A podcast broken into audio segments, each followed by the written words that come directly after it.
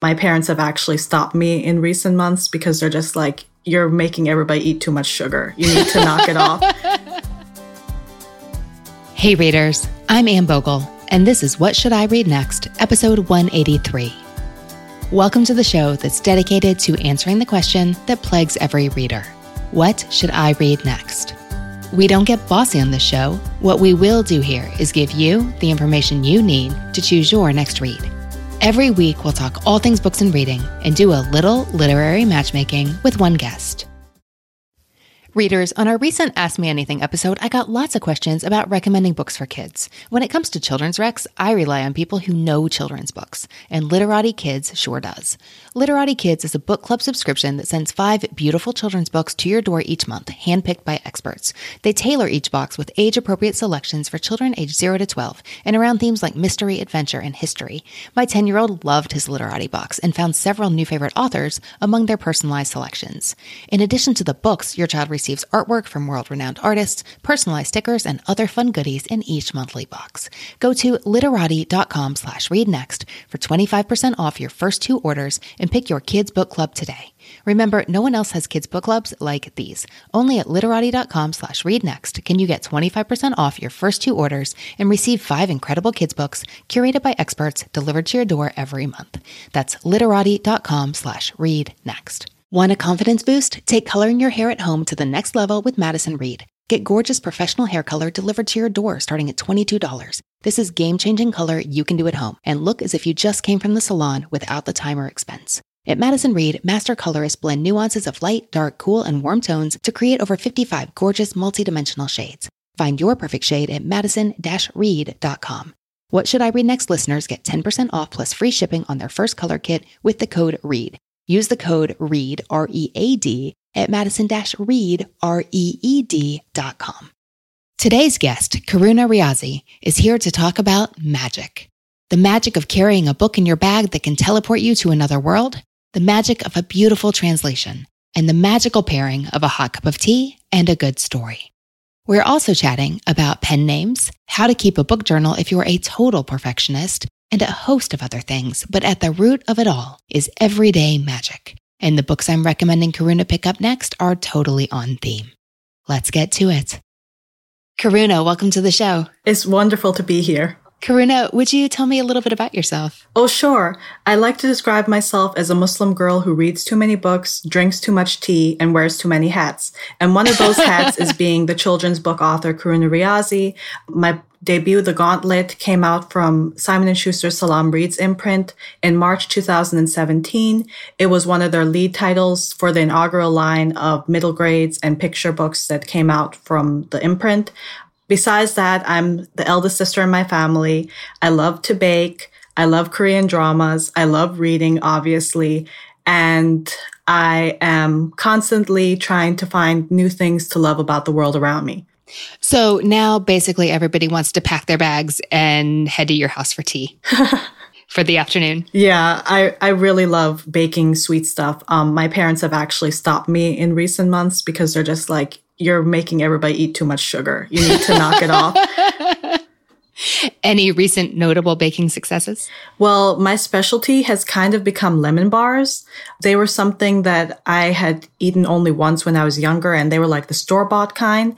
So I found a recipe years ago online. Um, some wonderful blogger shared her family recipe, and I kind of tweaked it a little bit, and that's kind of become my signature that if we're having a family gathering, if we're going to dinner at somebody's house, I kind of whip those up and people kind of expect me to show up with them now. So God help me if I ever show up and I don't have them when someone's expecting them. Oh, you are singing my song. Whatever that citrus loving taste bud is, I have that. Yes, I love citrus. It's just, especially this time of year in summer, it's just it makes me feel alive for some reason. What is it about baking and tea and books that goes so nicely together for so many people? It's just that cozy home feeling. To me, you know, if I can put something in the oven and it's baking and I can smell it in the air and I'm making tea for myself and then I'm reaching for either a book or my Kindle and I, you know, have something that I'm really enjoying on it, it just feels like everything is going to be all right if I'm stressed, you know, it kind of reassures me that things are going to get better. Things cannot be that bad when you have all this good stuff around you. That does sound good to me. Karuna, you mentioned that your two books, one is already out with the Salaam Reads imprint, and the other is forthcoming later this summer. Yes. I have seen a little bit about that, but I would love to hear in your own words as one of the authors what that means and why it's so groundbreaking for publishing. Okay, so the Salaam Reads imprint is I believe, the very first imprint devoted to American Muslim authors and American Muslim stories, and headed by a Muslim American editor, Zareen Jaffery of Simon and Schuster. She's an executive editor in the children's branch of the company. She's awesome. I actually have known Zareen for a couple of years because I used to work with We Need Diverse Books on the team back when it was a hashtag, and I ended up meeting her as a result of one of their events. So pretty much it's it's really like a historical, wonderful thing because Simon and Schuster has put trust in Zareen to give her this branch to boost Muslim voices, and they listen to her, you know, passion and love for her community and her desire to see more of those stories that were not seen, you know, in mainstream children's publishing. In the past, these authors were often not given a chance or given the proper platform or given, you know, this sort of imprint environment where you have an editor who comes from the same background as you and kind of understands what you're trying to do with your story, who your community is, who are the kids that you're writing for. I mean, honestly, I write for every kid. I love kids. I love, you know, their enthusiasm. I remember very vividly being a bookworm kid. So I'm writing for every kid, but I'm also writing for the Muslim girl I was who did not see herself on the cover of a book in the bookstore for years. It's really amazing to have an editor who understands that longing and that desire and, you know, like that vacuum that needs to be filled up with these important stories of growing up and having fun and, you know, just being joyful like any other kid is really important, is really special. When Salaam Reads was announced, it was a huge deal. It was in the New York Times. And a fun story about that is that I didn't tell any of my family members yet that I had a book deal. I think only my mother knew at that point, and I was trying to keep it a secret for everybody else until I knew for sure it wasn't going to implode because I'm that type of anxious person who's always waiting for the other shoe to drop. And so it was in the New York Times, and I had friends, you know, messaging me and they were like, you know, have you seen about this Salaam Reads imprint? I'm sure you're very happy. I know you're friends with Zareen. And, you know, people were passing it over because Karuna Riazi is my pen name. People did not know that was me yet. So I was kind of, you know, having to keep my lips sealed when someone said, doesn't the story, The Gauntlet sound cool? I was like, mm-hmm. Yeah, yeah, that, that does sound great. They're like, oh, it sounds like fantasy. Like, you know, don't you love fantasy? I was just like, uh huh. Yeah, that's, yeah, that's going to be so cool. So it was really awkward to have that announcement go out and want to scream about it. You know, like, I'm in the New York Times, one of the very first books to come out from this historic imprint. But at the same time, I was still trying to, like, you know, keep it cool and wait to see what happened um, and keep it to myself. How did you share the news? With my father, I waited until the advanced readers' copies were out and then I presented him with one and he was so happy. After I told my dad, which was like, you know, of course it was a couple of months after that because it was the advanced reader's copy. Then I told like his side of the family, all my cousins on the Bangladeshi side. And on my mom's side, I have my grandma and my aunt. And they were like, you know, really excited, but they were like calm about it. And my grandma's exact words of course you wrote a book. Out of all my grandkids, you're the one who would write a book. So, oh, I like her. Yeah, she, she's very sweet and very supportive. How did you choose your pen name? Well, my pen name is actually technically one of my names. Karuna is um, my Bangladeshi nickname. I keep saying Bangladeshi side. So I'm just going to explain real quick that I'm biracial and my dad is from Bangladesh and my mom is African American and Native American. Karuna is my nickname from his side of the family and is derived from my paternal grandmother's name and it means mercy. So since I already was honoring one paternal grandparent, I just went with the last name Riazi, which was my paternal grandfather's name. And it just sort of worked. Over the years, as I've learned more about publishing, I've been surprised to find out how often pen names are used, or if not a true pseudonym, how authors who are publishing in different genres will often have subtle differences in their names for each. Like someone may use a middle initial for their middle grade and not for their YA. I have a friend who went from romance to women's fiction and mm-hmm. she has totally different names for each. You wouldn't know them to be the same person. People who know her as the author of one series call her one thing, and people who know her as a writer in that other genre call her another, which seems so funny when you're there in person, but it happens all the time. And I just don't think that's something a lot of listeners would know. Yes we like to know the insider scoop about the industry. So, well, I, I, think everybody chooses pen names for different reasons. I've seen some people saying that, you know, yes, they want to be able to compartmentalize. And I'm a person who loves to be able to do that. So that, like I said, that was part of the reason why I was like, oh yeah, pen name. I can kind of like, you know, sort out. And what if I want to write an adult book in the future? And, you know, like I want to have one name free to be able to separate like that. I do know at least one friend who chose a pen name because that was the name she'd always wanted. Um, so that's a great reason. Yeah, I think it really depends on the author. I think that we're not seeing so much as in um, the case of J.K. Rowling that you're now changing your name to be able to get a foot in the door as a woman, which is a good thing that I don't really see people doing that as much. I'm not sure how it is over in adult literary or adult fantasy, if that's still like, you know, a motivation for certain women to use their initials. But at the same time, recently I was at a New York Public Library event for my friend G. Willow Wilson and um, N.K. Jemisin. Um, and so someone in the audience actually asked both of them why they went by their initials. And G. Willow Wilson said she went by her initials because she never went by her first name. She always had gone by Willow, so it felt natural. And N.K. Jemisin just said, um, I forgot what her reasoning was, but the motivation for both of them wasn't because they were women writing adult fantasy and trying to like, you know, not be canceled out because they were women. It was because they both had personal reasons or personal attachments to the name, which was kind of interesting because I think the audience member who asked was concerned that they had used their initials because of some sexism or prejudice within the industry. Interesting. I remember reading an article a summer or two ago that said with domestic suspense being such a hot genre and so popular among women, several male authors had adopted yeah, the initials. I, would heard that as well. Definitely not the norm for the yeah. whole pseudonym thing. Karuna, before you were a writer, you were a reader. What is your reading life like? I feel like my reading life has kind of come back to life. There were a few years, particularly high school through undergrad, where I was still reading because I was an English major. I loved English in school, but somehow I was not reading as voraciously as I did when I was younger. And when I was younger, I still have gained a reputation with my mom's friends as being an utter bookworm, not just a kid who has a book like, you know, in her hands, but a kid who has a book in her hands at all times. Whenever you see her, however you see her, she somehow inexplicably has another book. I could finish a book within an hour, you know, and I guess part of it was that I was homeschooled at the time. So, you know, my mom always encouraged that. And I was really blessed to have a mom who didn't, you know, like say, can't you be doing something else? Well, she did say that sometimes, but um, both my parents have said that at times. But, you know, like more often than not, it was like, well, good. At least, you know, she's not watching TV. At least she's not getting herself into trouble. She's just sitting and she's reading. So, you know, what's wrong with that? When I was in high school, I even had a book under the table at my friend's wedding reception. The bride herself thought it was funny and she was like, that was very you to, you know, have the book under the table at the wedding reception. I would love to see a photo and I would love to know what that book was. I want to say it was one of Maggie Stiefvater's, probably from her first series, the Wolf series, Shiver. I think it was Shiver because I've always been into kind of spellbinding YA contemporary fantasy. I like to call myself an equal opportunity reader.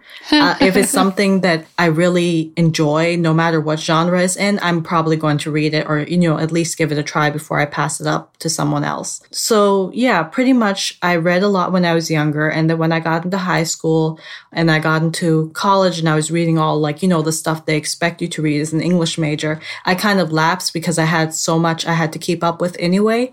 You know, I always felt guilty about it. And I was like, well, at least I'm still reading. At least I'm still like turning around all these critical essays that are making me appreciate reading more and this field I'm in. But at the same time, I kind of lost that sense of reading for pleasure. So the past two years in particular, I've been kind of relying on both your um, challenge with Modern Mrs. Darcy and the Book Riot Read Harder challenge. That especially has been helping because like, you know, every year they kind of pick prompts that push you out of your comfort zone. Last year, for instance, I found that I really love reading nonfiction and that ended up helping me get back on track. I think last year I read 112 books for the year and it was the first time in years I'd read that much over a year. That's great. And you know, I'm always saying quality, not quantity. Yes. But if you want to read more and you read more, I'm really glad that worked. I usually set my um, Goodreads challenge to the hundreds and I'm just like, well, I'm not going to hit that anyway. But I was astonished when I looked back and I had kept a reading log and I looked back and I was like, wow, I did really read a lot this year. And more importantly, I enjoyed the majority of what I read because I finally gave up that guilt of, you know, saying, oh, I didn't finish that. I should try to finish it. And now if I realize the book's not going well with me, I'm not in the mood or it's just dragging, I just write down the title on a list I keep. And if I come back to it a second time, it's still not working, then, well, I know to give it up. I'm not letting that slow me down by trying to slog through a book that I'm not going to finish reading. And I know it. Karuna, I love talking to equal opportunity readers because it's such a delight to talk to a reader who enjoys lots of different kinds of books. But there's also a challenge. I almost said problem, but there's a challenge with being an equal opportunity reader. And that is that with so many options, with so many potential next reads, it can be very hard to actually narrow it down and choose.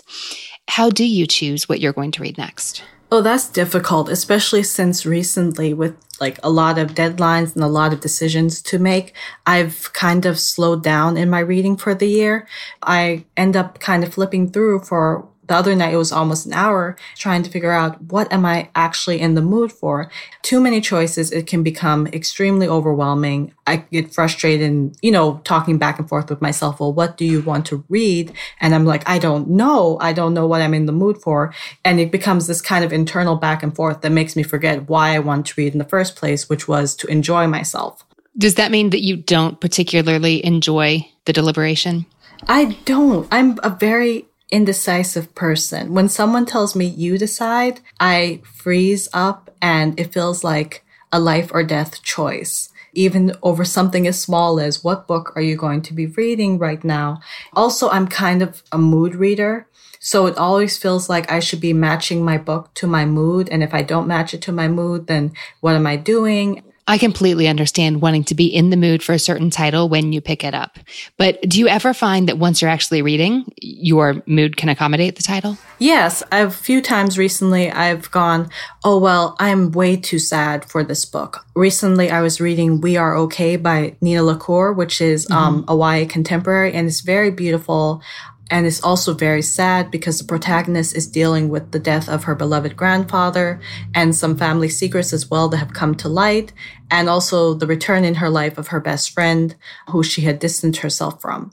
So, you know, like there's a lot of emotion and complexity going on in the story and it's beautifully written. So, you know, like you feel everything to the heart. And so I started reading that and I was in the mood myself and I said, Oh my God, this is going to bring my mood down further than it already was. And maybe I should stop. Maybe I should put this aside for another day when I'm happier and it's less likely to affect me that much. But then the language was so beautiful and the way she crafted it was just so gripping that I ended up reading the whole thing. And I looked up and I realized that she had ended on such a hopeful, peaceful note that I actually myself felt more at peace than I had when I first started the book. So, Karuna, you said that choosing your next read was such a small thing.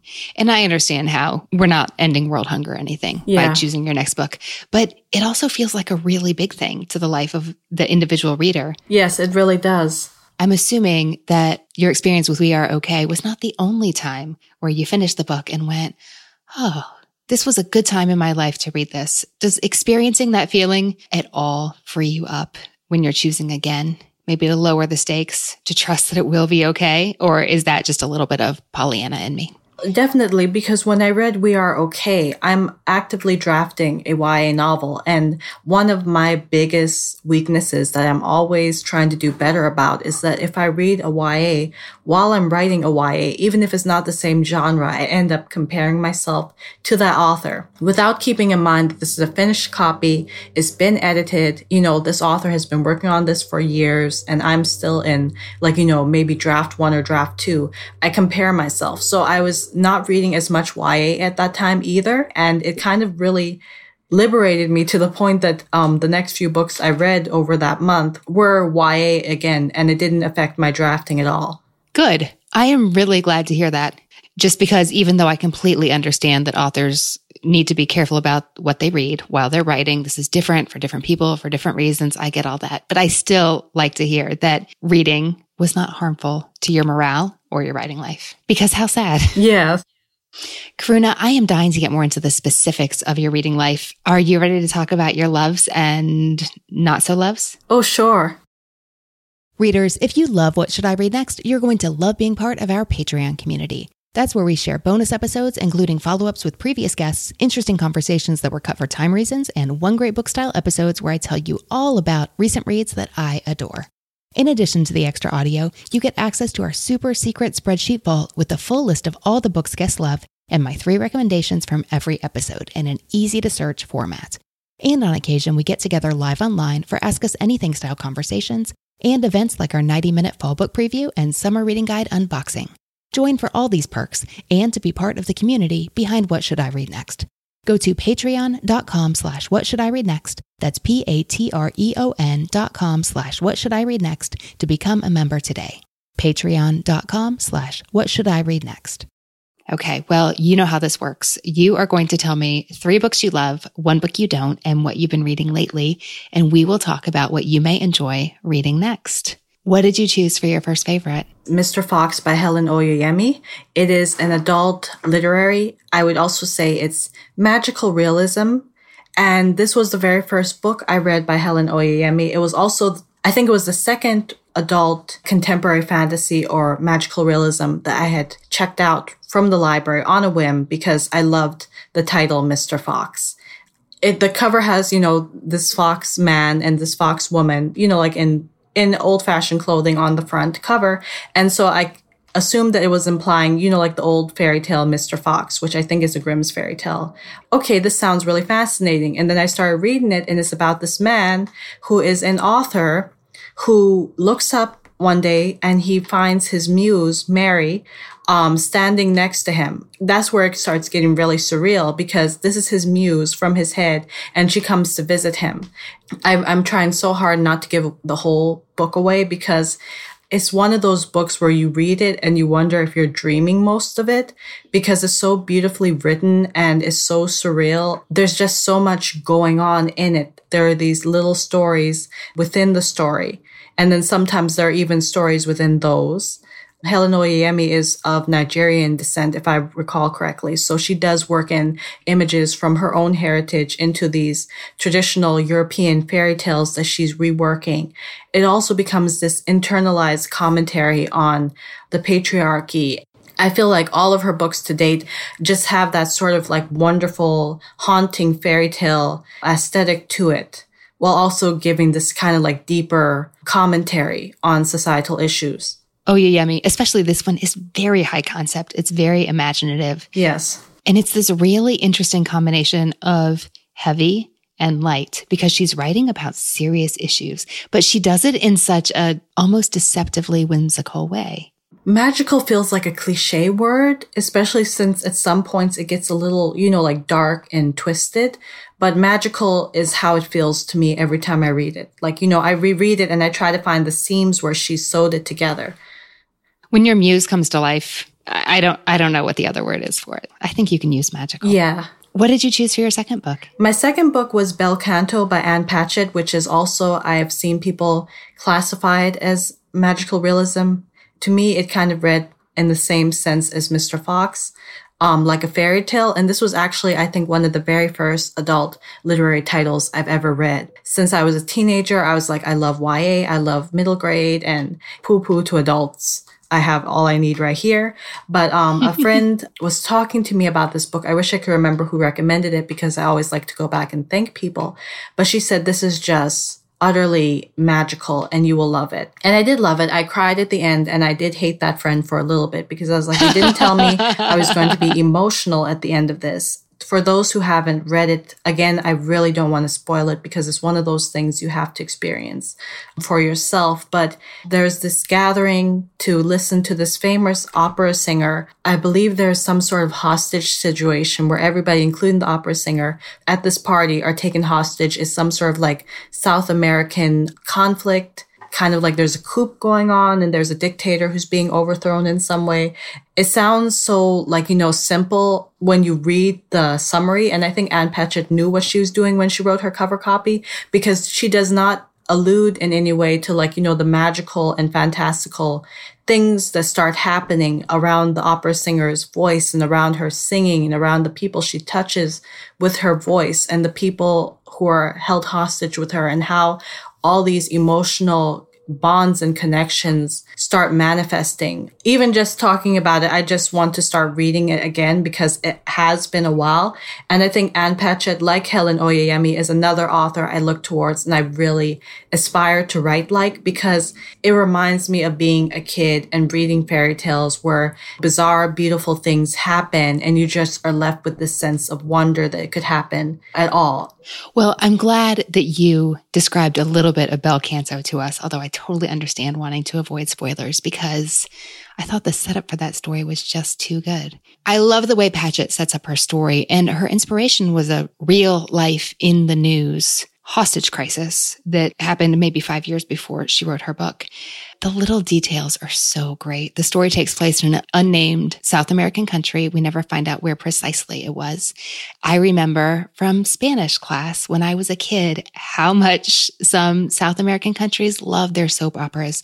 And it's actually very important to the plot of the novel. The, the president of the country is staying in on Tuesday night. He doesn't come to this dinner where the hostage crisis ensues because he is home watching his soap because it's a big episode and he wants to see what happens next. And this was before TiVo and all that. Oh, it's such a fun story. I did not at all. Wait, hold on. First, I just called a hostage crisis book fun. what I mean is it's such a captivating reading experience. I just wanted to see what happened and I love the way she told the story. But I did not remember any of the magical stuff. I've been thinking this is a book I might want to revisit and I will definitely be doing it with that eye as I do. And you know, Ann Patchett has a new book coming out in the fall. Yes, I just saw it and I was like, oh my gosh, I haven't read a book by her in a couple of years. So I was really excited. You've got a new one on the way. What did you choose to round out your favorites? The last one of my favorites is one that was recommended by my friend Nafiza Azad, who has her debut, The Candle and the Flame, which is a very intense YA fantasy, which is coming out May. And she, like me, loves books in translation. Um, so this was a recommendation from her and is Strange Weather in Tokyo by Hiromi Kawakami. I looked at the book copy before we started this interview just to make sure I remembered the story correctly if I had to summarize it. The two words they chose were sweet and heart wrenching, and I would say that's very accurate. If any listeners have watched a Japanese drama recently, a lot of stories have this sort of sweet, heart wrenching, but also sometimes a little bit absurd premise going on. And Strange Weather in Tokyo kind of has that bittersweet, sometimes funny sense to it. This young woman goes to a restaurant one night and she meets one of her old teachers. She just calls him sensei. Even though they weren't as connected when she was in school, over time, she keeps, you know, like running into him. They keep spending time together. And it is one of those stories, yes, where I asked my friend, I was like, does she fall in love with him? And it's like, well, it's more than that. It's about how you appreciate people more after years and the connections we make with people. Even if she's a young woman, it's also kind of a coming of age, you know, like understanding yourself, understanding who you are. There is some surrealism to it because I noticed that the books I lean towards does have some surrealism, but it's also just emotionally compelling and engrossing where you just feel like you have to keep reading to see what's going to happen to these characters, if they'll be able to say the things to each other that they want to say. This world where it does feel very real and these are people you could bump into if you went to Japan and you went into a restaurant and you saw a young lady sitting with her older teacher in the corner talking to each other. I just read this for the first time in the fall and really enjoyed it. What is it about books in translation, Karuna? I've been trying to understand that in myself because I've had varied loves that are books in translation. First, I was like, oh, maybe it's books from Japan because I think I started like a lot of people and, um, the YA author and a good friend of mine, Nova Ren Suma, recommended my first Murakami to me, which was his novella After Dark, which is very unsettling, pretty much about a girl held in captivity escaping who's held her captive, but it's also about like, you know, the city at night and the people who live in the city at night. It's just very unsettling magical realism. So after I read that, I was like, well, maybe I should try one of his full length novels. And I tried Norwegian Wood, which I think is one of those titles that everybody who loves Murakami has read and enjoyed. My natural instinct is usually to look for women authors because I feel like sometimes the women authors of a country don't often get as much attention or acclaim as the men do. So then I ended up reading a lot of Japanese women in translation and enjoying that a lot.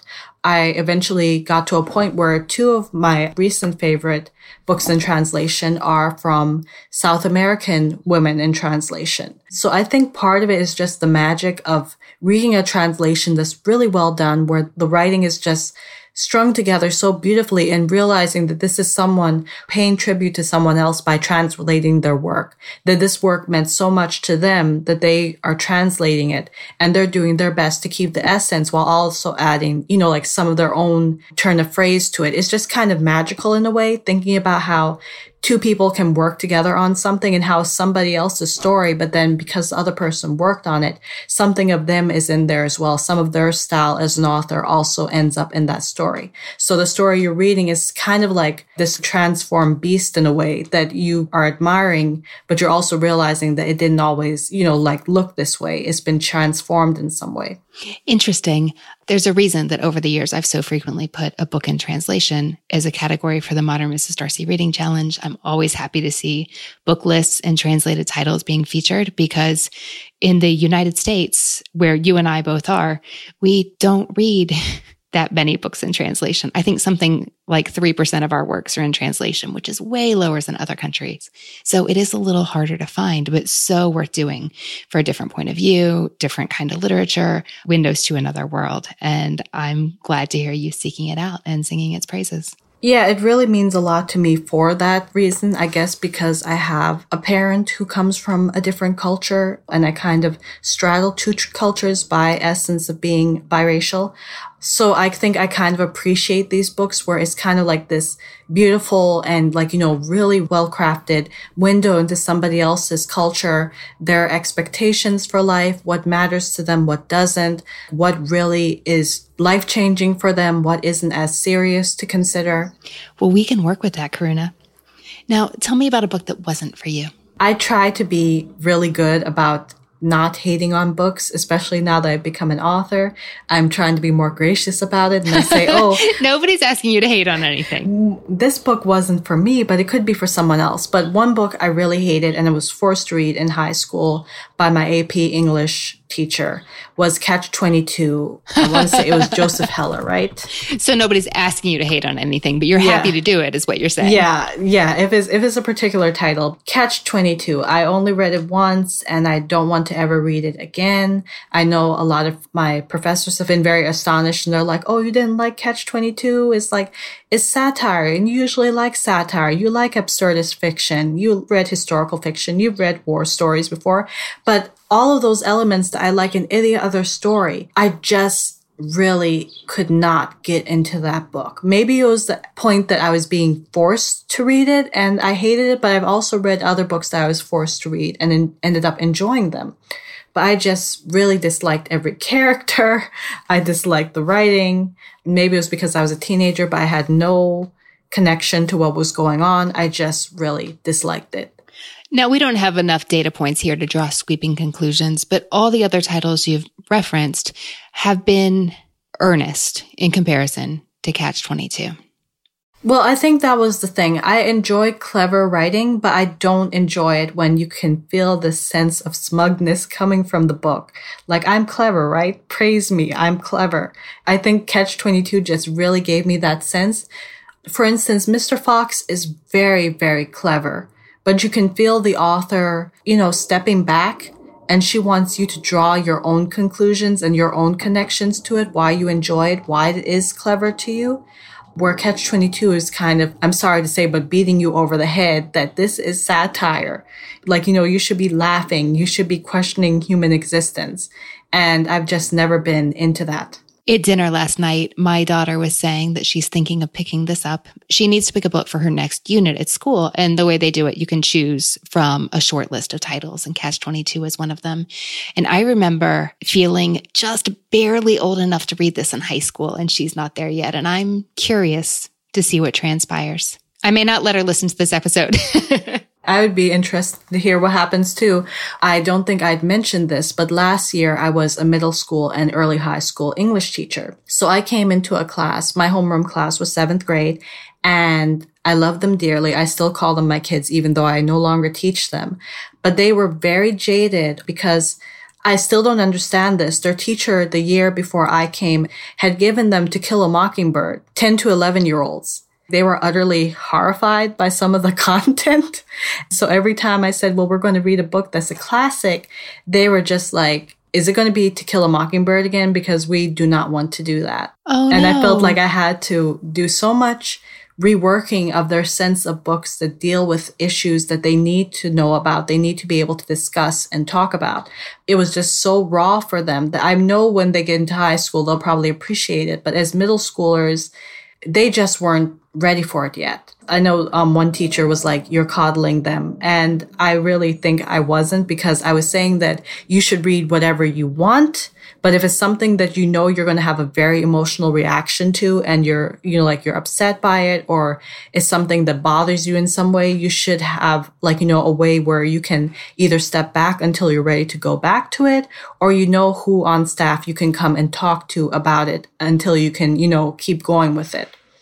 It seems to me if a book is good, if a book is a classic, I don't know that there's really anything to be gained from reading it at a younger age. Like, I'm a big Jane Austen fan, and every year my kids ask me, Hey, you probably want me to read Jane Austen, huh? I might be getting old enough. And I say, Nope. If I got to choose, I would say wait, because the longer you wait, the more you'll appreciate it. Now, there's a tipping point. I don't think you need to wait until you're 47, but you don't need to be reading that at age 11 maybe the rare kid, but is a blanket statement. I don't think that does anybody any favors. Yes, I agree because like everybody has their different comfort levels. I know I was a kid who astonished some of my friends because at fourth grade, I read the entire unabridged Little Women carrying around this heavy antique edition that my grandma gave me. I also understand what you said, especially about Jane Austen, because my personal Austen story is that I read Pride and Prejudice after watching several movie renditions and loving all of them. I must have been like maybe 13 or 14 at the time, and it just wasn't the right time for me. There were certain books that I went back to years later, reached out to me emotionally, and it was like, yes, this is the right time.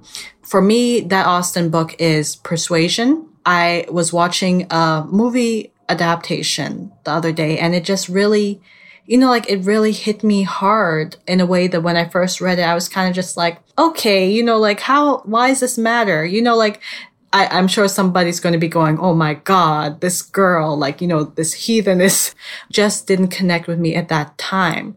The time that I needed to connect with it and understand part of the emotion and the complications of the story and the family relationships, for instance, that time for me is now. While on the other hand, I read books earlier than that, like Jane Eyre, and I really emotionally connected with them. And I read it again in undergrad and I emotionally connected with it again for different reasons. And I could kind of see different layers to it, if that makes sense. It does make sense. Karuna, what are you reading right now? I'm jumping back and forth between a lot. I was just going to turn back to The Trespasser by Tana French, which is one of her Dublin Murder Squad books. Mm-hmm. I love her books. I read In the Woods when I was in undergrad. One of my good friends who was also in the English department recommended it to me and she gave me her own big, heavy copy to carry around in my backpack along with all my other books. And that was one of the few books I read for pleasure especially I think it was like the se- semester before I graduated, so there was a lot going on. But I remember sitting on the ground floor of my school's library and reading it and feeling chilled to the bone and like I was alone in the forest, even though I was surrounded by people. And I love books that make me feel that way. The other book that made me feel that way was The Haunting of Hill House by Shirley Jackson. And I read that when I was younger, but didn't appreciate it. And then I read it again when I was actually about to do my demo lesson as a teacher and I was waiting for them to call me in. I was surrounded by people. I was at the school I was working at and, you know, like people were running by, getting me stuff to sign. And I felt like I was alone and not surrounded by anybody. That was how intense the atmosphere was. So I've always loved Tana French's writing. I've loved how she's able to like, you know, evoke so much fear and nervousness and suspense the Trespasser is my second book I'm reading by her, and it's the first one that I'm reading with a female narrator, and she's biracial. Her issue with her identity is not as major as the murder mystery she's trying to solve, but it's still there and it's being handled so far in a really sympathetic and very well done way that makes me feel like Tana French was speaking to or has friends who are biracial who was talking to her about the experience and how it feels. Is there anything you'd like to be different in your reading life? I would love to be more organized with my reading offline. Right now, I keep a spreadsheet, but I've been trying to disengage, I think, as many of us are from technology, from constantly being plugged in. So I would love to get past my perfectionist self and keep an analog journal of what I'm reading. I've tried um, two years in a row to make sort of like a book bullet journal, but then I get so caught up in how pretty it has to look that I kind of end up not doing it. So this coming year, I think I'm just going to get a nice notebook and just maybe just number one, two, three, use a star system or just like, you know, put a star next to a book I really find unforgettable and just keep it that way. Listeners, if you have any tips for Karuna, please visit us at what should I read next podcast.com and share them in the show notes. Karuna, can I tell you what I do for my analog reading journal? Oh, sure. It is, I almost called it the dumbest, where I'm always telling my children, talk nicely, even to yourself, but it is the simplest. It's actually in my regular journal. It's bullet ish journal style. I always have my journal with me because I have my to do list in it. And I found that if I make too big a deal out of it, I definitely have an inner perfectionist that I need to keep in submission or nobody is happy. I think it was therapeutic. The first couple of times I screwed something up and put pay Verizon bill on my reading log and had to scratch it out and then it's already messed up. So it's fine. It's no harm if I do it again. It's just a list of what I read, the dates I read it, if I remember. I am keeping track of the format this year and my page count but if I get behind on that because I don't have the book in my hand when I write it in the journal, I try not to stress about it. And I put a star off to the side if I really loved it. What I found was the more complex and pretty I made my system, the less able I was to maintain it. So this is my minimum viable product for the reading journal. And I don't know if that's going to be right for you, but that's my perfectionist road and how I've come to handle it. That sounds like a really simple but very efficient way of handling it. So I might have to try that and just remind myself it doesn't have to be perfect or sacred. As much as reading feels very sacred and beautiful to me, it doesn't, you know, have to be so sacred that you don't get it done. You're still a real reader, even if you have a bare bones reading journal. That's very true. Okay. Can we talk about what you might enjoy reading next? Because I have some ideas and I'd love to hear your take on them. Oh, yes. Okay. So, Karuna, you loved Mr. Fox, Bel Canto, and Strange Weather in Tokyo. I think it's fair to call them all carefully written, really evocative works. We know that you are an equal opportunity reader who's willing to try a lot of stuff. You're a professional author who writes in the middle grade space. I'm keeping that in mind. You've mentioned several times an interest in fiction that portrays biracial characters. You're all over the place, but what I'm really seeing is creative, imaginative, and interesting stories. That sounds accurate. All right, we're going to go in a couple different directions here. Genre wise, that is. What do you know about Every Heart a Doorway by Seanan McGuire? I actually have a good friend and she loves that book, but I have never read it. I've read other books by the author, but not that one. The title that you enjoyed that I think it most strongly resembles is Mr. Fox because it's very high concept. It's imaginative. It is weird. I hope in a way that you will find really fascinating and wonderful. Her story is set at Eleanor West's School for Wayward Children. This is a little bit like Alice in Wonderland and that children at Eleanor West School have this strange inclination to accidentally tumble into other worlds. But once you visit another world, you are never the same thereafter. And the direction that McGuire takes this story is a little dark, a little twisty, definitely unexpected. there are stories within stories in the way that you enjoyed with Mr. Fox, but I would definitely not call it like the same as or a read alike, but it is reminiscent of that really interesting concept. It's a little bit fantasy, a little bit mystery, definitely a little bit fairy tale, but this is a Grimm brother dark and creepy variety fairy tale, not anything too light and sunshiny. The characters are really interesting here. They carry the story. One of my favorite quotes from the book is that real is a four letter word. And it's also slim. It's less than 200 pages, so you could read this quickly. How does that reading experience sound to you? Oh, that's that's always a good thing, especially if I have a lot on my plate. Sometimes you really need a slim book that can linger with you. You know, like you don't have time to read a full length book. Sometimes what a reader needs is a little momentum to get them going again. And a book that comes in at 170 something pages can do that. Uh, definitely. Well, as a middle grade author, how do you feel about a middle grade title? Is that okay? Yeah. It's not fantasy. I don't feel like it's exactly in your lane. What do you know about The Science of Breakable Things by Tae Keller? Tae is actually a friend of mine, and I've actually been reading that one. Oh, have you really? I love her writing. Middle grade is going to be a little bit harder because probably a title you pull up is going to be a friend's book that I've either reading, have read, or am planning to read soon. So, for readers who might be interested, The Science of Breakable Things is about a 12 year old girl named Natalie whose science teacher is obsessed with the scientific method, which is good for learning, but also kind of annoying. Uh, so, so that's the backdrop against which the plot launches forward. This is a book about a 12 year old girl whose mom is severely depressed. And as a seventh grader, she doesn't know how to deal with this and learning to cope in a really sweet, uplifting, creative way involving an egg drop competition, which sounds kind of silly, but it works. It works so beautifully too, from what I've read so far. It really does. What do you know about Ayesha at Last by Uzma Jalaluddin? It's one that I've really been looking forward to reading, but I haven't read yet. When I hear Austen allusions of any sort, I'm just like, oh my gosh, yes. well, we have that in common. Anything that is Austen adjacent, even if I suspect it might be less than riveting, moves higher on my to be read list than titles that are not Austen adjacent. So this is really fun. It's a Pride and Prejudice retelling. It comes out in June. I just said retelling, but something that I do like about it is it's not a straight interpretation. Every Austen character does not have their 21st century equal exactly but it's close enough that you still get to do that fun thing like, oh, who's Wickham? What's he going to look like? What's going to yeah. be the equivalent to Lydia's bad marriage? And how are Lizzie and Darcy not going to hit it off in the beginning? What's going to go wrong? This novel draws serious inspiration from Pride and Prejudice, but it is set in the Muslim community of 21st century suburban Toronto. 21st century Darcy is a devout Muslim. He's always at the mosque. He wears the long beard. He has the loose fitting white robe.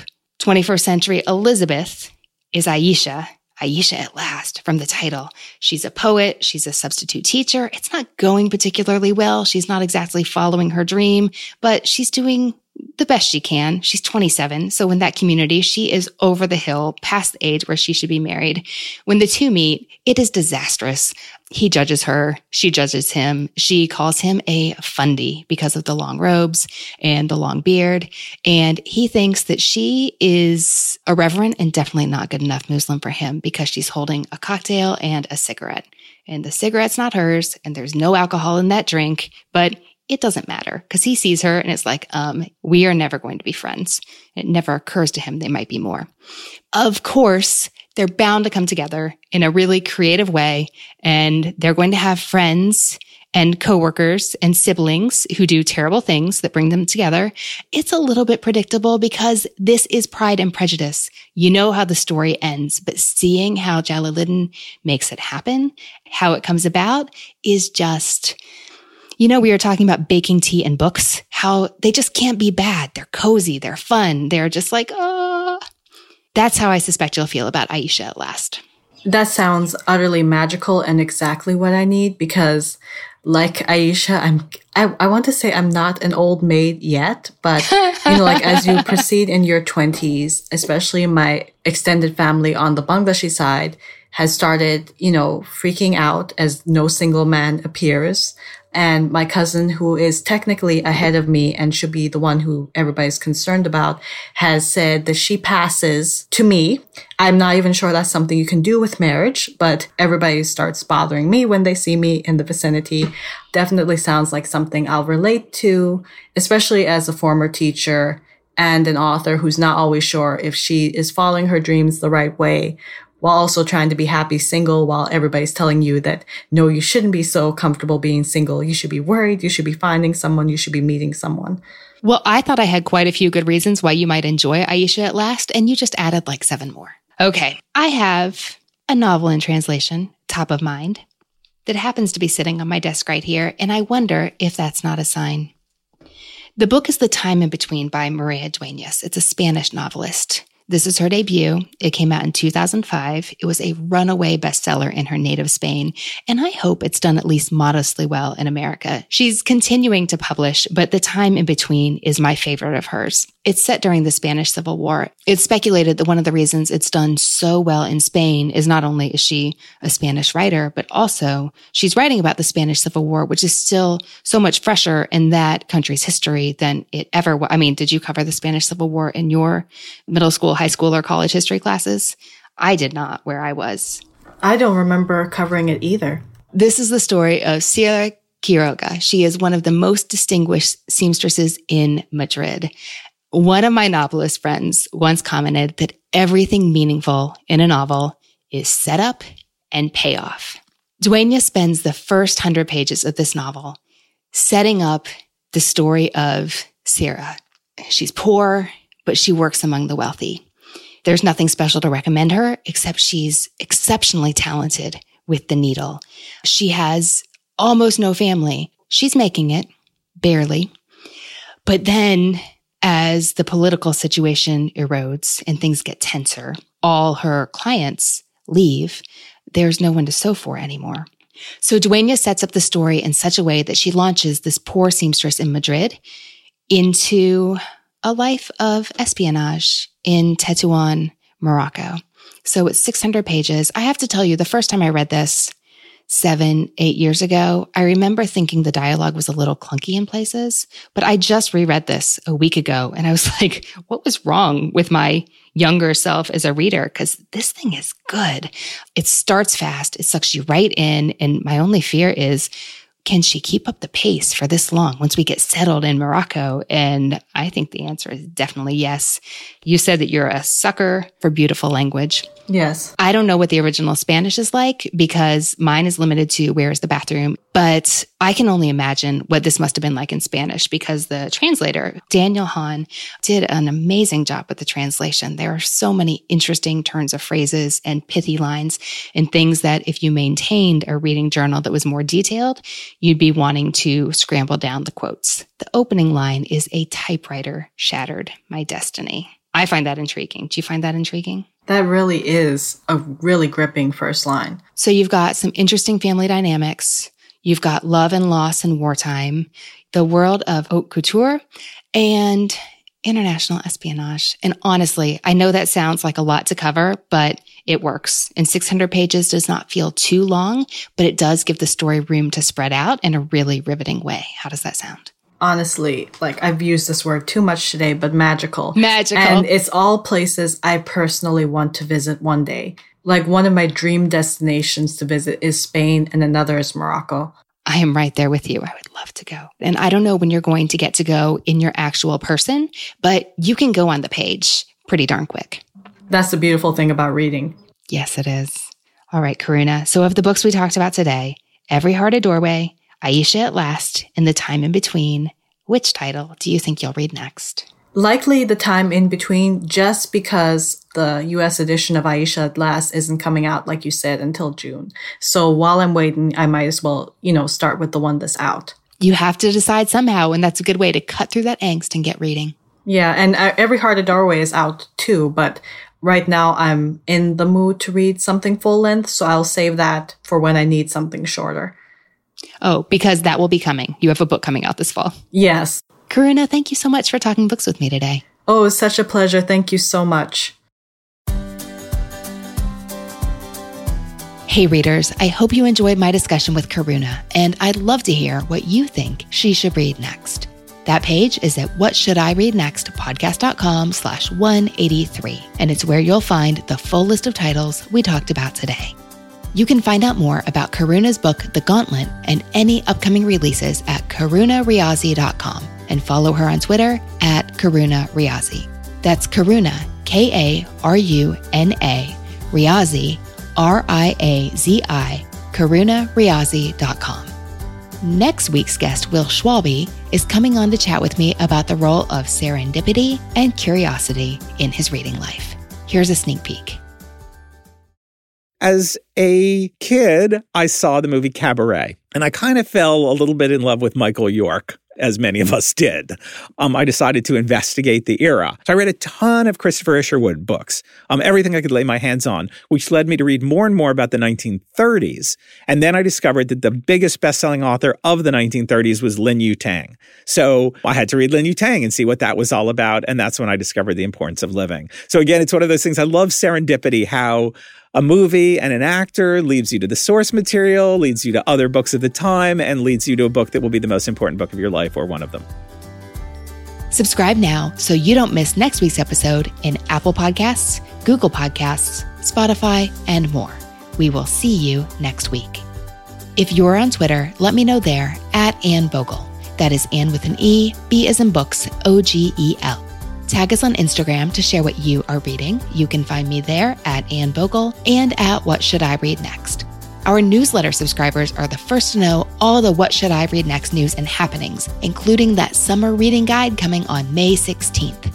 If you are not on the list, you can fix that now by visiting whatshouldireadnextpodcast.com slash newsletter to sign up for our free weekly delivery. If you enjoy this podcast and want more great bookish content, check out our Patreon at patreon.com slash what should I read next. Thanks to the people who make the show happen, What Should I Read Next is produced by Brenna Frederick with sound design by Kellen Pekacek. Readers, that's it for this episode. Thanks so much for listening. And as Rainer Maria Rilke said, ah, how good it is to be among people who are reading. Happy reading, everyone.